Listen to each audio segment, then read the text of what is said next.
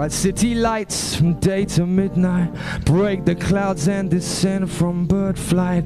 Bright city lights. Cities have really underpinned so much of how we talk and engage as a culture. And it might seem strange to have a mechanical engineer standing up here talking about stories, but hey, that's what I'm doing. It's not just about cities as stories, though. I want to start sharing about cities as stories, the idea of story as reality, and that as an urban species, as of 2007, more than half of the people on the planet have lived in cities. We are an urban species, and so cities are our story made real. And what I want to share today is around the sort of physical vocabulary we have, the actual stuff of cities that allows us to tell better stories. The second thing idea I want you to hold is the idea of design as magic. So as I speak, hold the idea of cities as story with a capital S and design as magic. Because when you design, and if there are, particularly designing the built environment, if there are architects or engineers out there, it's quite astounding, really. You sit around a table, you draw some lines on paper, you give it some thought, and a year to 18 months later, it's there. It's real. You can touch it. I mean, idea to pen on paper to bricks and mortar. It must be one of the closest things that we have to magic. And with that magic comes agency. But what about the, the blank page on which we tell these stories? This image both inspires and terrifies me. I mean, Urbanization has happened there. Look at India. Look at China. We have built the cities of the north. They exist, they are there, that infrastructure is in place, that money is spent. Look at Africa. We have not yet built the cities of Africa. Just a few stats. Forgive me if it's a bit boring. By 2030, it's expected that 85% of the world's population will be in developing countries and 15% in least developed countries. An additional 2 billion urban dwellers in 20 years. Africa has the highest rate of urbanization at 5%, and that's expected to triple by 2040. And finally, by 2030, Asia and Africa will both have higher numbers of urban dwellers than any other major area in the world. So let's really look at that image now and rethink this idea of how we write the urban story. Because here, I mean, I can't imagine fitting an additional 2 billion people into our cities at the moment the way they are currently designed. So let's just understand that quickly. This amount of urbanization, coupled with the fact that these developing economies are the only countries currently growing, that means that we are going to be building new cities. And I'm sorry we didn't get to hear Paul Romer's talk, because one model for these new cities is what he was going to speak of, which is the idea of charter cities.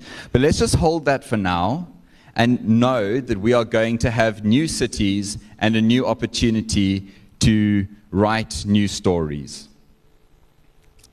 Unfortunately, we've told pretty poor stories to date with our cities.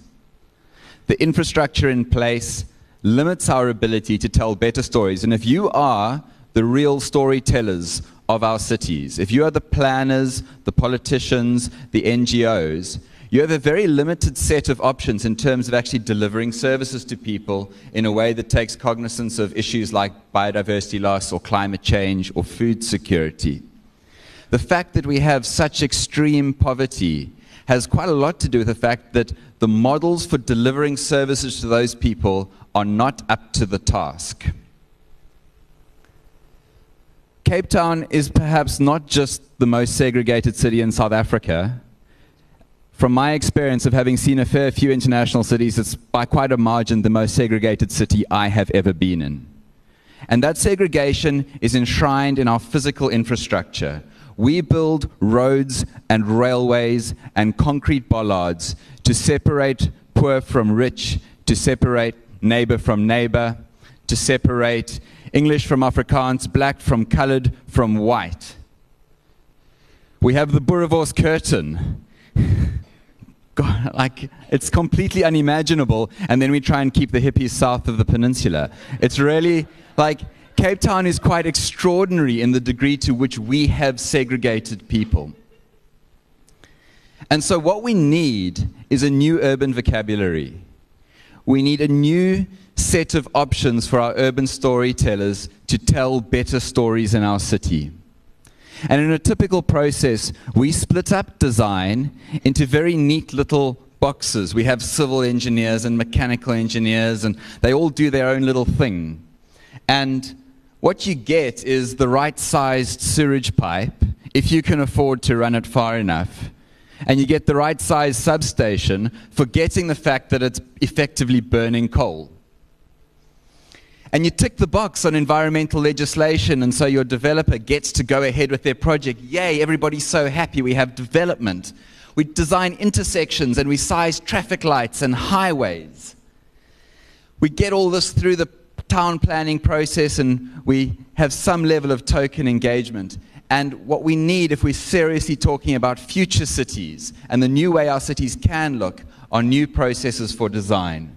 And instead of just civil engineering, we can talk about future water and designing all of our water systems in an integrated way that's water and wastewater so that it takes account of the likely future scenarios we're going to have. Future energy, not just how big is the substation, but what are the opportunities for waste to energy, for waste from water treatment to energy, for integrated renewable energy, for smart metering. We can talk about ecology and urban ecology. We no longer just have to tick a box, we can green our cities. One of the major issues around London and the Olympics was the idea of rewilding eastern London. And Europe is in that position now. Europe have depleted their biodiversity to the degree that rewilding is now a key policy decision. How do you rewild? I can guarantee you it is easier not to stuff it up in the first place. Instead of traffic, we can speak about mobility. We don't need to move cars. Moving cars is insane. One ton hunks of steel moving billions of kilometers a year. It's crazy. Mobility is the art of moving people and multimodal transport. And if we go into the design of our cities with those ideas, it's no longer a 50 minute commute or sitting in traffic for two hours a day. Has anyone actually thought of what it costs for 400,000 people to spend two hours a day each sitting in traffic? I don't care what you earn. When you take that and you add it up over days and weeks and months and years and decades, the lost opportunity just from sitting in traffic, not to mention the cost for people for whom transport is such a huge part of their disposable income, is immense. And onto that, the town planning engagement, yes, it's important, but I'm holding on design here. So I'm choosing not to focus too much on process. There is huge amounts that needs to be done there, but let's just hold that for a moment. New elements into the, our cities. We need to be talking about green buildings. The Green Building Council is here today, and they're doing really good work in trying to make the idea of green buildings come into the mainstream in the property sector. We need to be dealing with climate change and climate change strategy. We can get to the idea of smart cities, another thing that we'd hope to cover today, but smart cities and the idea of real data and big data and understanding what's happening in your city at every moment technically gives you the ability to respond in good time and deliver services again in a way that they have not been thought of before. I can keep going. There's waste management, and really importantly, this idea of transdisciplinarity. So it's not just good enough to shift one discipline of engineering or design or architecture or urban design into a future idea. Those are just words, really. But the key is that A, we recognize that as designers, we don't know everything, and we need to get far better context than we have historically, because context, my friends, is everything. Uh, and then that even these very lines get blurred. And so, by virtue of your experience of having walked down the street, you can inform the design of mobility because you have experience. And that's one of the core principles when you get into transdisciplinarity. The vocabulary of the City 2.0 requires a new way and new ways of imagining and delivering services. We cannot fall into the trap of simply rebranding the same failed strategies of the industrial area. Area? Era. Sorry. and so, if I can leave you with a few key thoughts. Through design and the magic of design, we have agency to tell a better story in our cities and to give our city storytellers the vocabulary to tell better stories.